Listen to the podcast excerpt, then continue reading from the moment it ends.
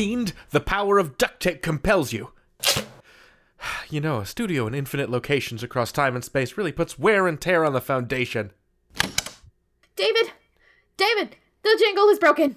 Ellie, I'm a little busy. The jingle won't play! Reality is falling apart around us, Ellie. This is your big concern? We signed a contract with the Audio Fiction 101 people. Ugh, okay. Did you try saying the magic words? Are you are you kidding me right now? When I feel blue and I'm Big Stresso, I just close my eyes, put on a big old smile, and say, Okay, Will, play that jingle. See, there's nothing wrong with the beat.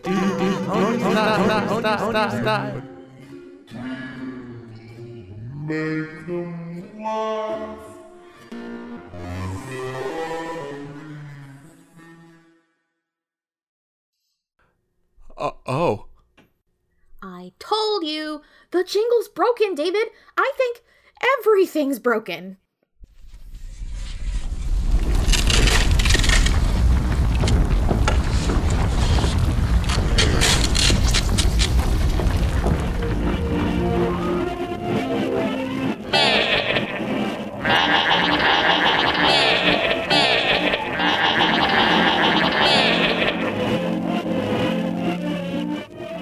Oh, Dip, that is so many space coats, Elena!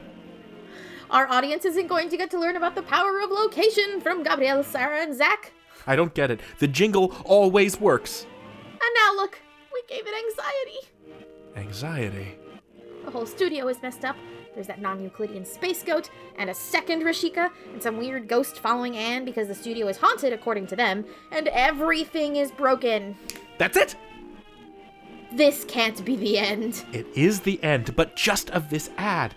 Deep breath, Ellie. Remember, we're a team. We're in this story together. What would Audio Fiction 101 tell you to do? Gabriel in the 10 point structure says to make more problems for the characters and make everything worse. Check, things are definitely worse, but after that comes course correction. The characters have to make a new set of decisions. Ellie, Oh no. I have a very dumb but also extremely good plan. Come on, we've got to find that aromatherapy, mister. David, this is not a problem you can just lavender away. Watch me. Audio Fiction 101 offers need based scholarships. Find out more at learn.fearofpublicshame.com. Use the code RADIODRAMA, all one word, at checkout for 15% off your order.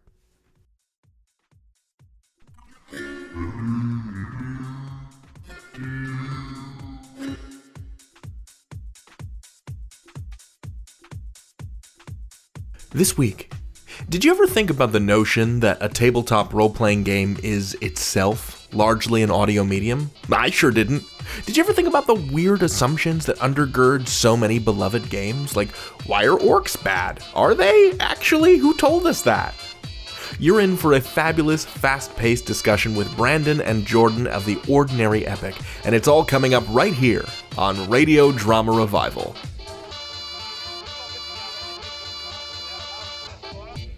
Hey, friends, welcome to Radio Drama Revival, the podcast that showcases the diversity and vitality of modern audio fiction. I'm your host, David Rheinstrom. I had the privilege and delight to be joined by Jordan Stillman and Brandon Crose, the executive producer and writer of The Ordinary Epic. I think I'm always nervous before an interview, and sometimes it can take 15 to 20 minutes for me to settle in, to get situated in a conversation with a subject. Now, certainly this time it helped that I already knew Jordan, but I think you'll be able to hear how immediately comfortable I was with these two. I don't know if this has broad applicability, but if any of you are interested in becoming interviewers, I can tell you that a good rapport is as important as doing your research. And of course, a shout out, as usual, to Heather and her fabulous research work on this interview. I had a wonderful time talking to these two fine creators. And if you ever have a question about interviewing people, if you like the way I do things, or if you think they could be improved, drop me a line. Hit us up on Twitter, or join the RDR Discord. Meanwhile, here's this week's conversation, which features light spoilers throughout Season 1 of Ordinary Epic. Enjoy! Brandon and Jordan, welcome to Radio Drama Revival. What a pleasure to have you both on the show. Oh, what thank a you so pleasure much. to be here. Yes, thank you so much for having us. So, so to start us off, um, I would like you to tell me the story of how the two of you met and became friends. Oh. Sure. Do you, Uh, how do you want to do this thing? I, I would actually, I would love to hear your version of it. Oh, okay. uh, so Brandon and I were colleagues for many years uh, at the American Meteorological Society. Oh. Yes. Wait, wait, wait, wait, wait. Can I guess? Can I guess? Can I guess? Please, can I guess? Did you meet at the game night you instituted? yes. No. Kind of. well, Well, no, we met at your interview. that, I, that's true. That we met at, at my interview. Uh, so we were both copy editors for for many Okay. years uh, at the AMS. Uh, though we did become friends through the game night I instituted. Yeah, I think I think we kind of we didn't co-found it. You founded it, but Oh, I but. I, I I I helped you develop that idea. Yes, absolutely. uh, yeah, so I was uh, right out of college, uh, 21 years old, uh, 22 maybe, and uh, I I was 21 at the time. I interviewed, got the job, started the next in January. I was still in school, and um, yeah, we we started working together, and then we became friends through board games and um, mutual kvetching. Yeah, and there was uh there was a writing group Yes. um that we were both a part of. And I kind of used the the the deadline of I knew I had a workshop coming up. I, I used that to uh, finally get serious about creating what became the pilot for the Ordinary Epic. So so Jordan was actually um, the the original emo thack in in in that table read. Cool. yes. Yeah.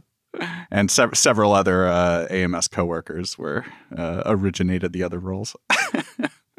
Brandon, let's let's dive into the the history of the ordinary epic because I saw a post on your website dated to about 2016 or mm-hmm. so about your plans for it. Right. So I want to hear about the the origin of the series, like the the video web series you had planned, that that one episode of the Truth, Chaotic Neutral. Like, tell me about all the the forms that this thing took before it was this audio drama. Yeah. You know, Jordan warned me that you do your homework.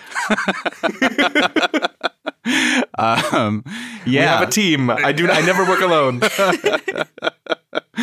um, so it, it- it's it's. Uh, I've been trying to tell. I had been trying to tell for years and years, uh, trying to capture the the thing that that the magic that happens when when you pl- sit down with with people you know or don't and play a role playing game, like let's let's say for example, totally random uh, Dungeons and Dragons. oh Um, wow, what a pull! yeah, yeah, you know, it's, it's a game I've heard of, real, real up and comer. Uh, so there was a movie in, uh, God, what was that? 2001, I think. Oh, the Dungeons and the Dragons. Dungeons movie? and Dragons movie, and this this predated the Fellowship of the Ring, the Lord of the Rings movies. Uh, What was that character's name? Squibs. Oh my God, yeah, I've forgotten. Sorry. Anyway, I've wiped continue. it from my memory. Yeah, yeah. Well, it, it I, just I saw it in theaters. I thought I saw that in theaters. Yeah, I saw oh- oh, yeah. Wing Commander in theaters just to see the Phantom Menace uh, Yeah. preview. Yeah, I may have seen a midnight show of it. I'm not sure, but, but uh, I, I had I had I had really pinned my hopes on on it because D and D had meant so much to me growing up, and and I just I, I loved the the worlds and the kind of interplay and um And, uh, tell me, Brendan, how did how did you feel about that motion picture? It's a cinematic masterpiece. It's underappreciated. no, it was uh, it was god awful. Right. I mean, it, it- I don't know. It, it just it really missed the point for me of, of what was D and I mean, first of all, they were always splitting up, right? What what about the party? Terrible. There wasn't plan. a party. There was a main character and supporting supporting cast. Anyway, that wasn't great. There there was a a, a D&D cartoon series in the uh, was that like late 70s early 80s um, which I've I've seen a few episodes of and and and that did actually try to capture a little bit the sort of the duality of the worlds but um but because we we were having a big um satanic scare I think about D&D at that time it was they they went they went on a carnival ride and then and then and then they were transported to the magical fantasy world like you do so anyway, what, what I'm trying to get at is is that there there was no story at that time that really captured what that experience is. They were kind of mostly just sort of telling Lord of the Rings light stories. Uh, but for me, role playing games are what you bring to it. It's it's not just a story about some awesome fantasy character. It's the fact that you are that awesome fantasy character, and then what are you able to express as that person that you're not as yourself. so I tried to write a short story. Well, it was it was going to be a YA series in college. I just I couldn't break it. Um, there was the web series you mentioned, which I developed with my uh, then co-writer John Tanzer, which actually uh, tonally was starting to get pretty close to what the Ordinary Epic ended up being, but was was much more of a comedy, much more of kind of a sitcom kind of approach and then I kind of I just uh, sat on it for years and years. I had worked in in the world of audio drama, and then kind of left it behind for a while, and kind of not forgot about it, but just um, had no idea it was starting to blossom in the way it was. Sure, you and I got started around the same time because Yeah. you were doing second shift in like 2006. Yep. Yep. which was when I was in college starting a, a radio theater company and being like, is anyone else doing this besides like Gregg Taylor in, in Toronto? It's funny now to look back to see like like how many people were doing it, but but I think every one of us felt felt like we were reinventing the wheel. yeah, I didn't know that it was alive in Britain. I didn't know that it was alive in Germany. All I knew was that like, you know, Decoder Ring Theater was doing this thing. yeah. And yeah, now look at us. I know. Yeah. We're rich. I always knew it would happen.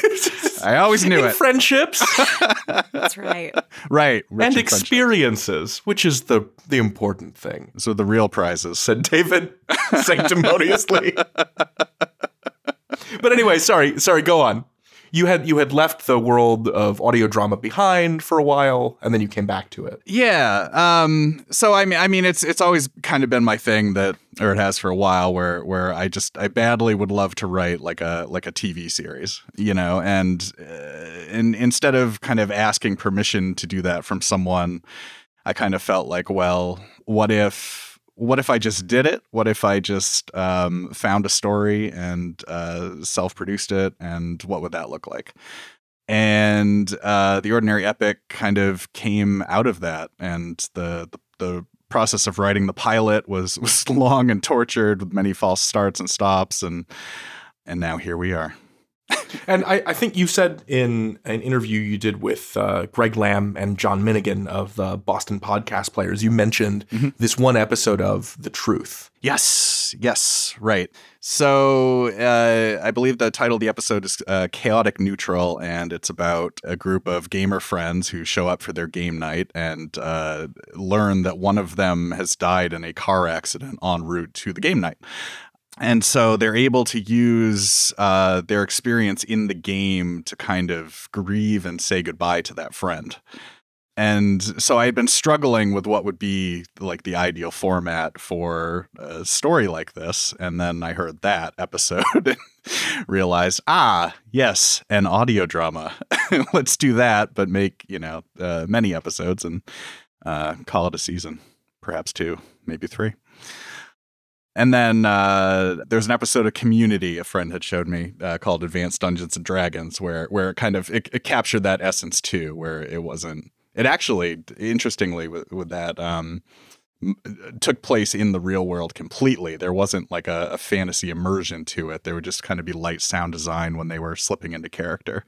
Um, I thought that was really clever and well done too. So, so yeah, in in in into all of this went a sort of melange of of influences, I guess. Did you watch The Guild when it aired, when that web series was on? Or I did, yes. yeah, Yeah, I suppose probably it would be fair to call that an influence as well. Well, I think when I first when I first started hearing about the ordinary epic as a concept, I was like, "Oh, have you heard of the guild?" And you were like, "Yes, actually." So this question is for for both of you. Um, within the past year, I was in a game with a bunch of total strangers. I was in the Marcus position in like a completely new city, and this was a, a group of people that really wanted to, at least initially, get right to the game. So the way that I got to know them, or at least identify what they valued in life, was through watching them role play. Uh, and you don't you don't have to name any names or throw any friends under the bus here, but I'm wondering if if either of you have a working theory about how people reveal themselves through role playing games. Mm, well, I know Brandon definitely does. Uh, Sure. I'm sure I do. I'm struggling to articulate it though. um, I, I think that it, it's yes. Uh, First of all, yes. I think that it depends from person to person. And I, have seen this, you know, myself playing with friends um, predominantly. You sort of do, you get to see people very differently when they're role playing because you get a chance to like sort of try some different things on. So, some, you know, sometimes you're trying on a toughness or even more interestingly, I feel like a sensitivity. Um, mm there's a game I'm playing right now, and uh, my partner is role playing uh, this wizard elf who's like so pompous and my character's very down to the earth and we fight all the time in game but like we don't do that in real life and it's just really funny because it's like it is him but it's not it's like what he thinks that is like funny about being that character and i can see uh-huh. that uh-huh. um and it's just yeah it's just like you get to like play act but it's def there's definitely parts of you in it. Um like one of my favorite characters that i ever played was in a game uh, of vampire the masquerade uh, which okay. I actually played with Brandon. and um, I was like this very smart, like super badass. Oh, can I swear? I don't know if I can swear. You may swear with reckless abandon. Ooh. Great. Okay. What would I? What, what am I like? Uh, two Bostonians coming on my show. You think I'm not going to let you curse? That's okay. offensive. That is a broad okay. fucking stereotype, guy. Uh huh. oh, sorry. Um, yeah. So Prove I, me wrong. I beg so I was playing um, this like really smart, badass vampire lady who she was just like what I wished I could be. Like sometimes we'd be role playing and I would be at a loss because Charlotte was so much smarter than me. And but it was kind of fun to do that and be like, I will figure out the thing. Um, uh-huh. And yeah, so I, I think that role playing gives you a chance to to just explore and and play and it's just that's why it's so fun. Yeah charlotte was was you but with like a hundred percent more murder. Like a hundred percent yeah.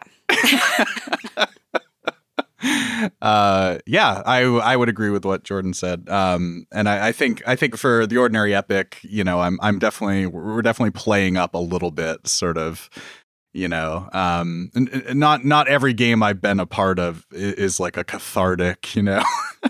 Right. Fi- finding pieces of yourself you can right. only touch through right. through a fictional version of you um, kind of thing you know? It's it's dra- drama is is always amplified so but but but the kernel of that is is there yeah that you kind of get to try out different pieces and and i think sometimes it, it can be revealing in a way you might not have intended. Right right. I think that it depends so much. Sometimes it is like playing and laughing, like when my partner is being super silly as a, a, character, it's like this really like playful, fun thing. But also, you can definitely get into moments where like you are experiencing things that you would never experience in real life because there's not magic or vampires or whatever.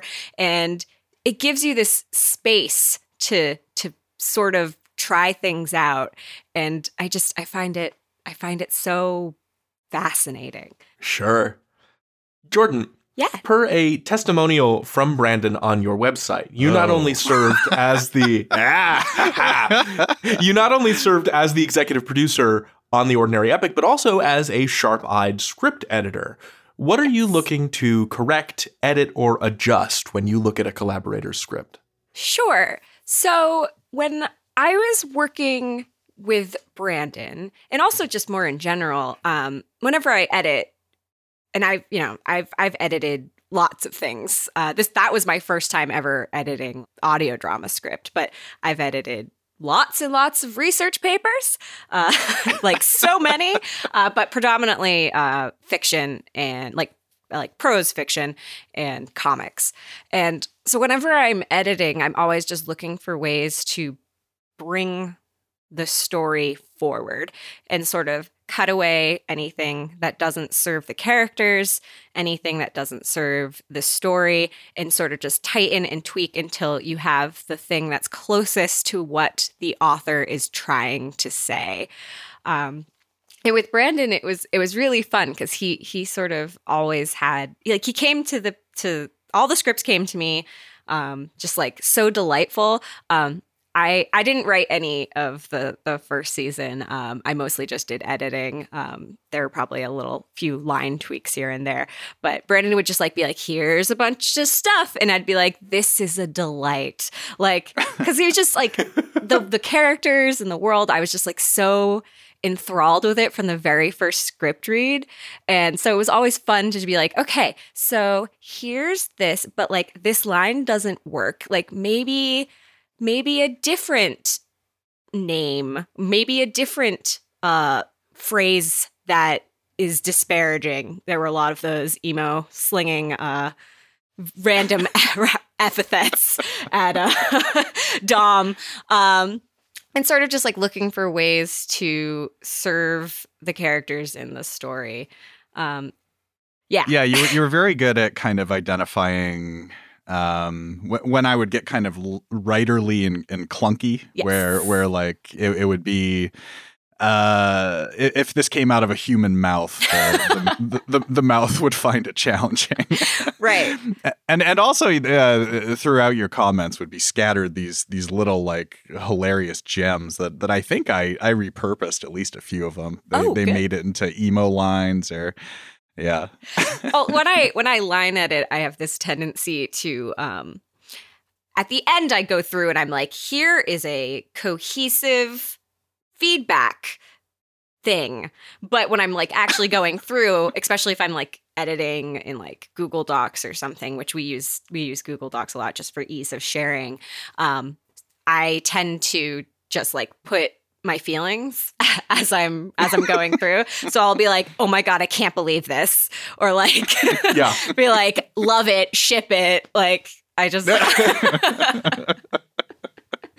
um, so and then I, I use those also as I'm sort of going through to to take a look at pacing and um, you know how those story beats are being hit. That is that is a very familiar set of feelings for me. Brandon, I want to go back to something you and I were talking about earlier. So you've been you've been writing audio dramas since the dawn of the podcast era, what you called in a piece from last September the Bronze Age of modern audio fiction. Yeah. So I, I'd like you to tell me about the changes that you've witnessed in the medium from the earliest days when you were beginning working on second shift to the present. How has your approach to writing this medium changed between second shift and ordinary epic? Wow, what a great question. Thank you. Well, well, like like like we were talking about earlier, and and and in my piece, I, I use Bronze Age kind of kind of lightly, acknowledging in there that, um, of course, audio drama was was alive and well in other parts of the world. It, it only felt felt like we were pioneering it. Um, yes, apologies to our international listeners. but yeah, when we were trying to figure out second shift, I I remember going back to like like old time radio serials. Like I listened to a couple like episodes of The Adventures of Superman and stuff like that, and um, it really it really did feel like reinventing an old form kind of kind of taking the the tools and tricks of that but but telling a story that was uh, sort of as as as current or compelling as your favorite TV show, basically. Which actually, uh, I, I, had the opportunity to meet um, Ella Watts recently, well known to this podcast, I'm sure. Um, it's true. and uh, she and I had a really fascinating conversation about how um, she was saying that uh, in in America, because we we kind of it seems like we did sort of forget about audio dramas, or or they sort of died for a little while. That that American audio dramas feel very inspired by television they they feel like TV shows that are kind of adapted into audio sometimes, whereas uh, maybe a British show because audio drama you know was alive and well and has been. There's there's maybe more of a, a tradition to that that's observed maybe. Um, she could have put that a lot more eloquently than I did, but uh, yeah, I definitely I thought of it as how do I how do I tell a TV story in audio format?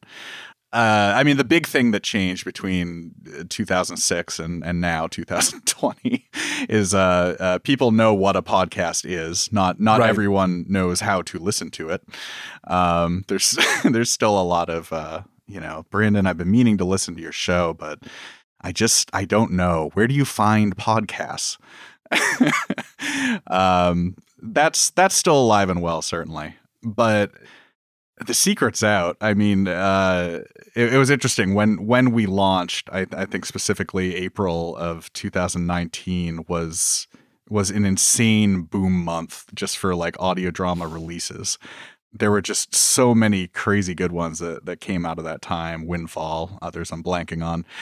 Whereas uh, back in my day, sure, it, it, it felt it felt very not not lonely, not uncrowded, but just um, it, it felt like you were you were inventing something, and now it feels a little bit more like you're not competing necessarily. I mean, it's it's such a such a warm and open and supportive community, but it it is it is really challenging, I think, to kind of stand out, to kind of uh, market yourself beyond just the audio drama community. And I mean that that might be more about the state too of of just the internet and social media, which social media barely existed in 2006. So, um, but yeah, in, in terms of writing, um, I, I, think maybe the main difference is just that the Ordinary Epic was was a, a, a show I created as opposed to one I, I worked on and helped develop. Because you were you were hired off of Craigslist for that one, weren't you? Yes, for second shift. Yeah. yeah, that's that's buck wild to me. I love that. Well, uh, it it still exists. Um, I mean, that's that's that's how we found Matt uh, Lightbound, our sound that designer. That is true. Oh, wild. yeah, you'd that's be surprised. we may have posted the ad as originating from from Burbank or Los Angeles or something, I, but did we? I don't even remember that. Yeah, I might have done that. Ooh. sneaky, sneaky. So both of you, I want to like in brief, I want to hear about your your histories with tabletop gaming because I feel like I've played with all of the characters in Ordinary Epic. Like I said before, I've been Marcus. I hope I've never been Dom. Funnily enough. Did you do research on me? No, no. Uh, I I know what she's gonna say. we, we, we started playing Vampire the Masquerade for the very first time. Me, Brandon, and a few other friends of ours, and we we were starting work on the Ordinary Epic. So we like we'd been we were like in the middle of it, and we started playing, and Brandon like looked at me like halfway through and was like, "You're a dom," and I was like, "I'm sorry, I just want to know." What we're doing, like, why can't we be organized about this? Oh, she she went full dom like several times, at least once a game. I like to think of myself as a dom emo hybrid. yeah, you're, you're, the you're the unholy love child of, of emo and dom. You are. I'm not proud. Brandon definitely has more of a background in D&D, like a longer more storied background than I do. Um, I started playing with my fiance in we were not fiancés at the time. Uh, like maybe like 2013 we played with his group of friends well i, I ask like like tabletop role-playing games can be so gatekeepy i'm yeah. asking not as like a like a pissing contest kind of question but as like a damn it because I, w- I was going to win that like i'm not trying to like suss out like are you guys real, real gamers like I, but but just like your experiences. No, yeah. Anyway, I just want to make that abundantly clear oh, I, that I, I, I see never you doubted, all as valid. I never doubted okay. for a moment. Um, yeah, I came into it late in life. I was like in my twenties, and um, I was like a chance to play a game and act fantastic. Um, that was my favorite part. I loved the acting bit. Sure. Um, and so yeah, I've played all kinds of characters. I used to do like I was like, I always got to play the smartest, cutest, elfiest archer or, eh, or mm-hmm. but I've recently I'm trying to play characters that are a lot more different than me and that's been really fun because it actually you can act a lot more. Um so yeah, I've I've been kind of all over the place.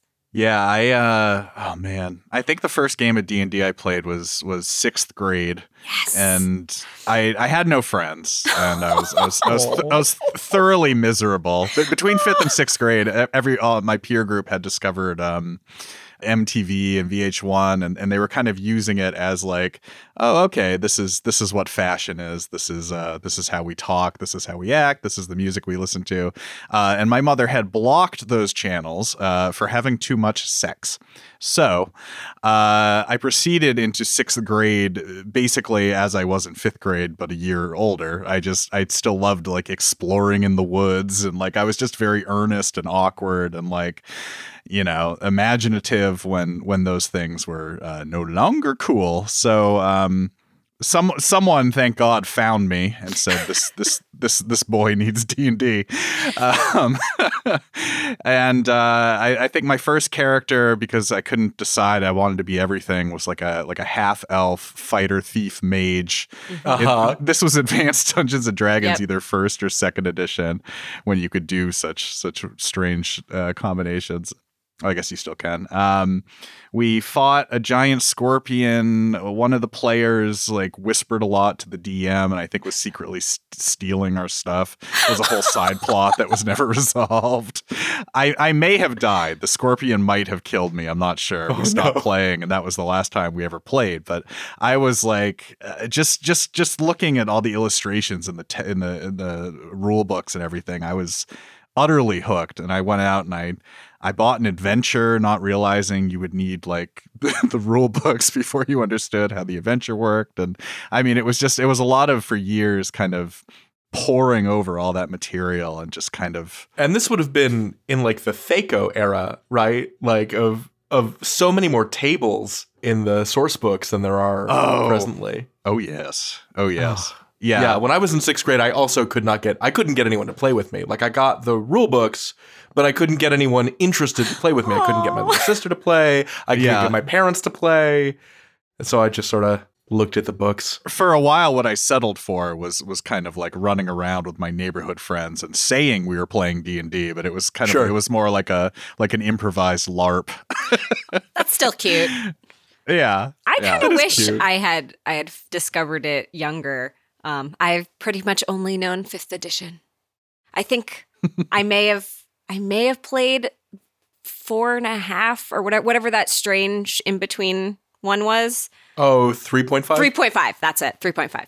Um, I'm such a bad nerd. Um, but Please, no. I will not allow any kind of self flagellation of that sort on this podcast. You are a fine nerd. Thank you, David. I really appreciate and it. And I shall, I shall brook no objections. thank you. Thank you. Um, yeah, I, I think I played one game of that but I had no idea what I was doing. Like it was very early on, and I think it was really hard and confusing. So I, I love fifth edition. Yeah, and I also played Shadowrun. was was a game I enjoyed with my uh, my middle and high school friends. Oh my god! Uh, I read a lot of Middle Earth role playing. I never actually tricked anyone into playing it with me, but talk about tables. That was like, oh my god! Just creating a character would take you a month, um, and I just pretty much did that over and over again. Uh, but the the archetypes that you've put into the show Mm-hmm. Like, how many of them are not Jordan? you know, I don't. I actually don't think I've ever told Jordan this, but uh, when I was writing emo, I imagined Jordan cranked up to eleven. Oh, thank uh, you. And then, and then I actually experienced Jordan cranked up to eleven, and I realized, oh, these are very different characters. That's Dom. Mm-hmm. um, yeah, emo was was my imaginary version of of what would be an, a more extreme Jordan, I think. And then and then she is Dom, but accidentally. Yes. sure.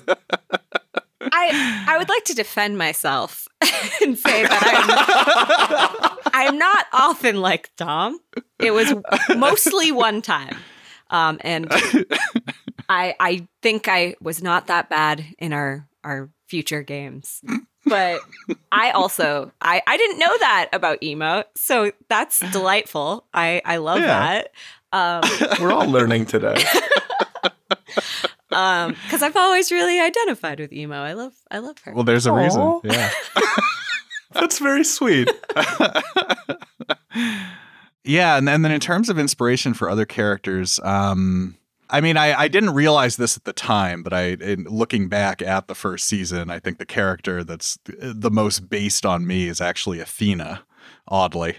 Because usually when I was uh, gaming, I was running the game, and and so I, I felt very keenly that thing of sort of you're you're the person in the room doing doing most of the preparation for the evening. Um, people are, are, there and they're excited to be there and they're having fun and and they're sharing videos and they're cracking jokes and and they're also playing but but you're having to kind of do this like crazy mental juggling act of like you know oh okay now we're social time. Oh okay now now we're game time and you're you're holding the math and also the storytelling and trying to keep things moving but also accurate.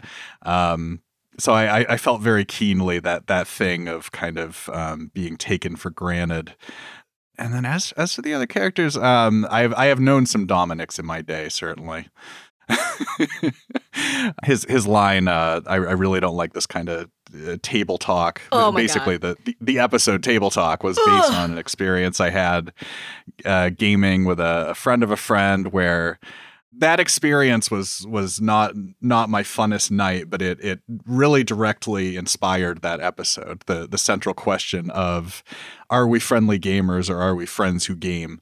Um, that that evening clarified for me that I am I am definitely I'm I'm there I'm there to be with my friends and also playing a game, not necessarily. It's really difficult, and that's why I don't game as much as I would like to. It's really difficult for me to just find a group and play with them if if we're not sort of aligned in some way, I guess. But anyway, we we were all kind of getting to know each other, and uh, the uh, the fella, the gentleman, looked uh, very very directly at the person who was currently talking and said, uh, "I actually don't like this kind of crosstalk at my table." Oh, I, I, I see. and we all just fell into a, an embarrassed silence and then just quietly played the game for another hour and then went home. Jesus. um, but yeah, that's that's that's gaming for some people. They're just there to game. Yeah. you know. You know who else I've always really identified with is is Marcus himself. Mm. Um, as someone who's like the new character and also like kind of a troublemaker in terms of like the plot.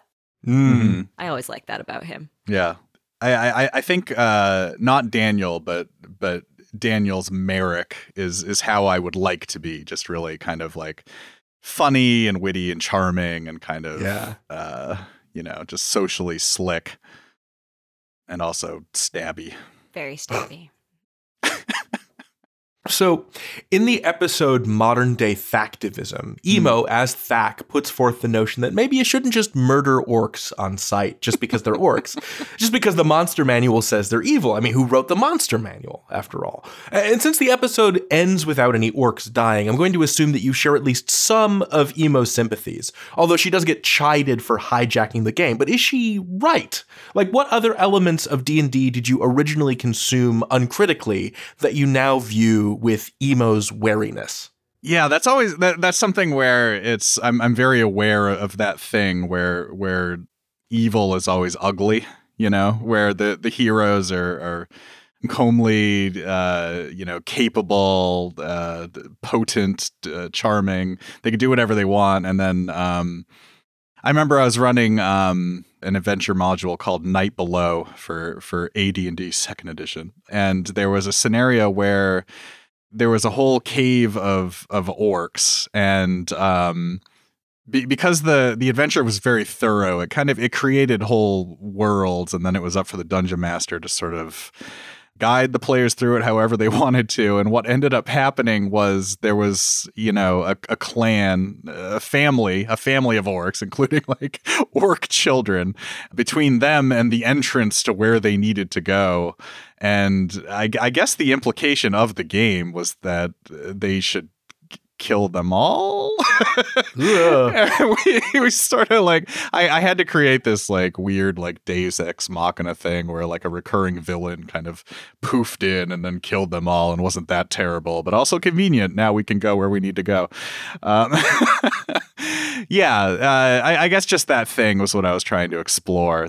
The, the idea and that there is an empirical good and an, and an empirical evil is is something that about D and D that that hasn't aged probably great where uh, you know as as as a paladin you you can actually like see evil. You can see a hue of evil around a person that you can be a person in the world who like you're just a bad person and you deserve to die you know rather rather than that maybe people have different goals or different perspectives or different life experiences is is not something that the system of Dungeons and Dragons really accounts for that well. Yeah, so I, I don't know, Jordan, if you have any thoughts. No, I, I would definitely agree. Uh, D and D point blank, like just opening the the manual and going, very much is not about exploring all the complexities of gray in life. but I I think the best games that I've been in sometimes will do that, and uh, I think that it's good that you can if you want to. Like, Yeah. why not have like a, an orc or a goblin who like you you hang out with for a little while? Like, they're actually they're cool and they'll they're gonna help you out.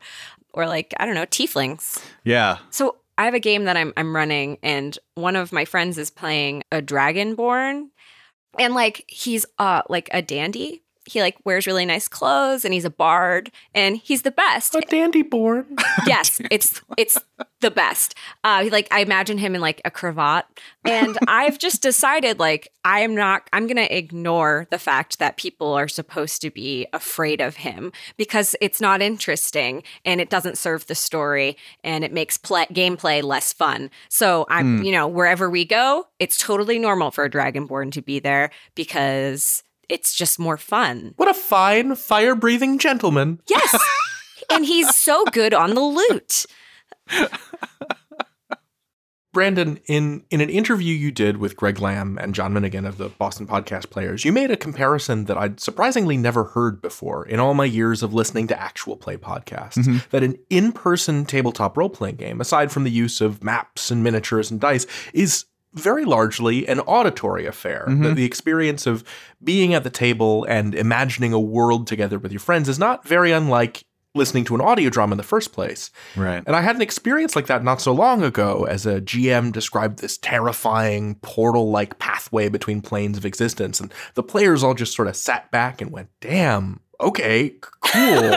can you can you expand on more on your your your thinking about that idea? Yeah, I mean, I mean, role playing games are are are unique among all the other tabletop games in that it doesn't run without everyone buying into the collective imagination of the world. And you see where where we dip from the epic back into the ordinary um, in our show is uh, when there's a disruption of some kind, when like when that illusion is kind of shattered or, or uh, pierced in a way and and I I love board games. I love you know uh, the, Fantasy Flight makes makes these games that I could play forever once I have poured twenty hours into understanding the rule book. Um, you know that I and my my friends and my wife have, have poured like hundreds and hundreds of hours into like the Battlestar Galactica you know board game and things like that. But the, the pieces of the game are all on the table for you to see, and it kind of it might reference moments from the show, but you're never slipping into character and kind of inhabiting the character you're quote unquote playing in a game like that. And that illusion is completely conjured through the DM uh, just sort of telling you what's happening and you choosing to to kind of let that be evoked in your mind. And it's, you know, slightly different for everyone. That's what's great about imagination. Ta-da. It, so in that in that same uh, Boston podcast players interview, Minigan described the fantasy sequences of the ordinary epic as the subtext to the exterior world of the players. Hmm. And he noted, and I don't know that I would necessarily agree. I think that they're both subtextual for one another, but but Hmm. fine. Uh, he he noted that it was interesting that the fantasy sequence resolves relatively neatly, while the players' lives outside of the game remain in turmoil. Uh, and so, I mean, feel free to answer or not answer this to your level of comfort. In season two, will the protagonists roll new characters, play a different game? Do we get to see new facets of their personalities as refracted through their new game choices? without spoiling too much, I think what we've because a, a, a rule we sort of set for ourselves in season one was um, and this was informed by by early drafts of the pilot that just didn't work where where I had characters kind of oh it's look it's Marcus ringing the doorbell. Why doesn't emo go get him? Up the stairs clump clump clump open the door. Hello Marcus you know. I realized let's just keep the players at the table. So all the real world sequences you never see them coming or going. They're just at the table and there isn't a lot of physicality about that but because the the game and the game world has kind of like blown up i think we've earned the right to kind of um to take pieces of the ordinary you don't usually see and kind of examine that. And also in some ways maybe the epic isn't always a game you know maybe Oh. there Hmm. maybe there's uh, pieces of of uh, kind of shared imagination or or reality you, you you kind of collectively buy into that uh, can transcend just the ordinary. Are you sticking with the high fantasy genre for season two, or will you be exploring horror or science fiction or other other elements of the fantastical? That is a complicated question. No comment. Love it. oh, Jordan, to go back to something that uh, I think you mentioned glancingly in your answer to you editing Brandon's writing for the first season, that was sort of an open ended answer that you gave that suggested to me that you are going to maybe be writing episodes for the second season. Is that I am, yes. make? All right, cool. Uh, yes, I am going to be um, writing a few episodes and co-writing a few episodes with Brandon in season two, which I'm very excited about. It's my uh, first time really trying my hand at that. Um, I've written lots of different things, but this is all new, and I've also never like written characters who aren't my original characters, which is totally fun. Highly recommend. Yeah. Whoa, you're in the same boat as Brandon was like 14 years ago Yes. on second shift. Oh, how the tables have turned. I know. but I'm re- I'm so excited. Like I can't. I season two is gonna be. It's gonna be some good times. You wanted to say epic and you stopped yourself. I heard. I didn't. I didn't say. Yeah, uh, yeah. I mean, uh, it's it's really an obvious choice to to have Jordan step into a, a writing and co-writing role. I mean, she knows the show as as as well as I do. I think at this point, where where she was always its first reader and and kind of its most adept sort of um, collaborator throughout the process. So yeah, it'll it'll be exciting. It'll be it'll be interesting for me kind of opening up something that that was quote unquote mine. I mean it wasn't. It never was totally mine, but it kind of originated with me because I I I love collaborating. I love co-writing.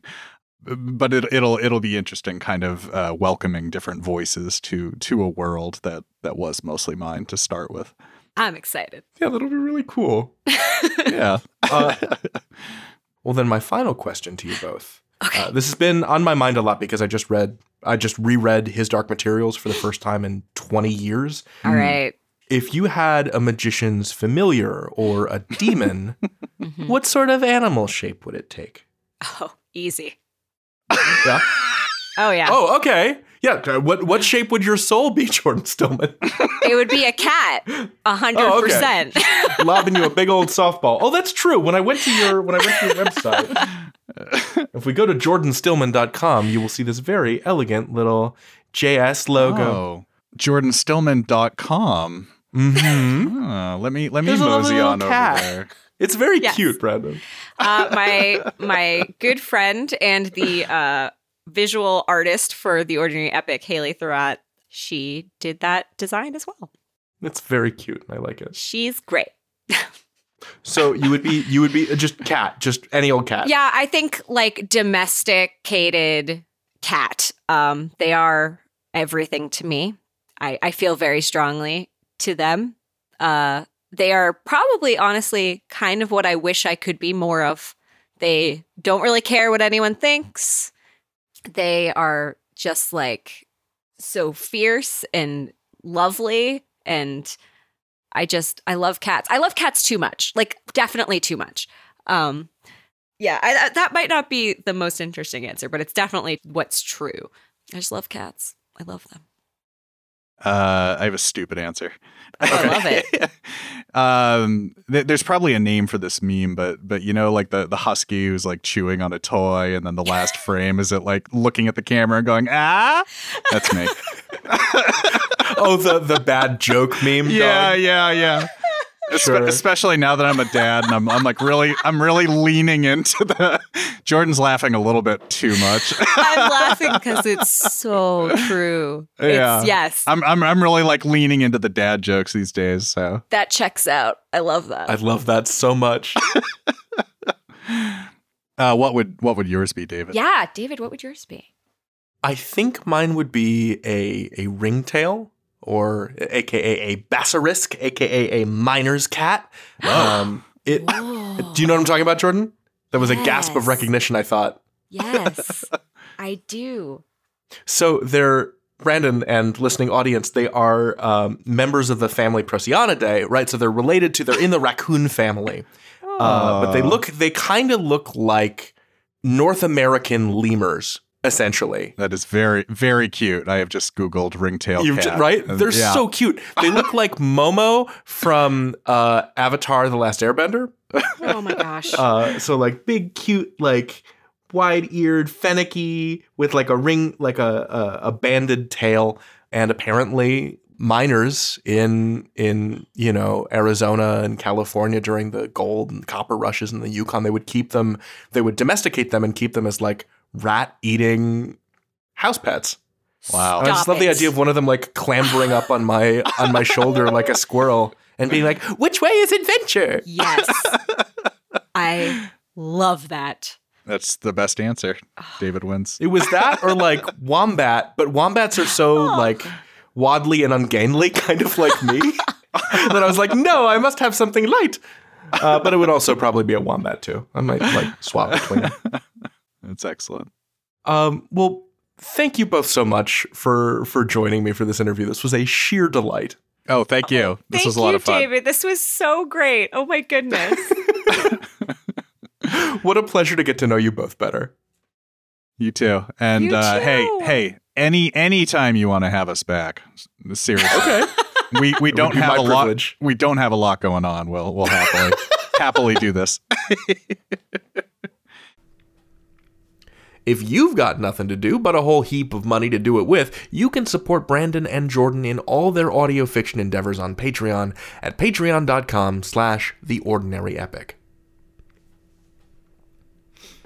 We also have a Patreon where you can hear an extended cut of this interview.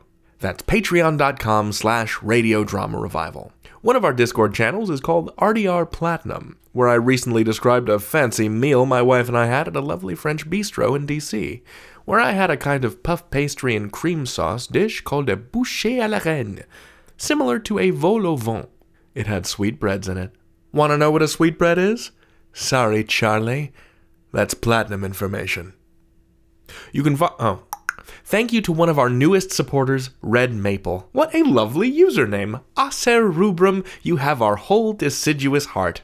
Man, I love a tree. If I were a tree, I think I would be a fluffy little bonsai. No, a Pacific yew. No, a makrut lime tree. No, a ponderosa. This mediocre Paget Brewster impression brought to you by our supporters on Patreon. You can follow us on Twitter at Radiodrama and visit our website at radiodramarevival.com, where you can buy a t shirt with our fabulous logo on it. Now, here it is your moment of will.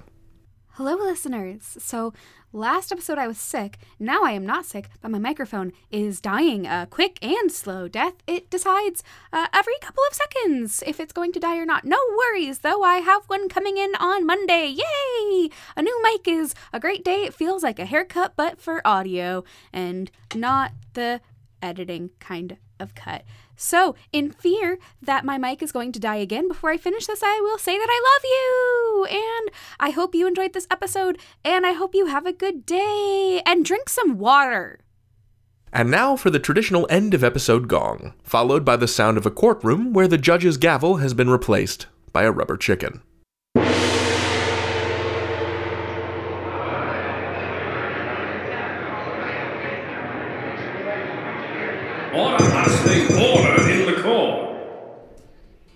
The ringing of that gong and the sound of justice tell me it's time for the credits.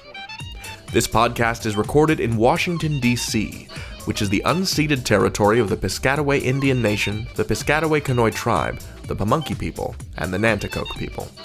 If you live in the Americas, Australia, or New Zealand, you can learn more about the native, First Nations, or indigenous heritage of your area by visiting whos.land. Our theme music is Danger Diggy Doo by DJ Stranger Danger. You can find his music on SoundCloud. Our line producer and associate interviews producer is Wil Williams. Our senior interviews producer is Eli McIlveen. Our associate producer is Sean Howard. Our researcher is Heather Cohen. Our social media manager is Anne Baird. Our submissions editors are Elena Fernández Collins and Rashika Rao. Our executive producer is Fred Greenhalgh. I'm your host, David Rheinstrom, and this has been Radio Drama Revival. All storytellers welcome.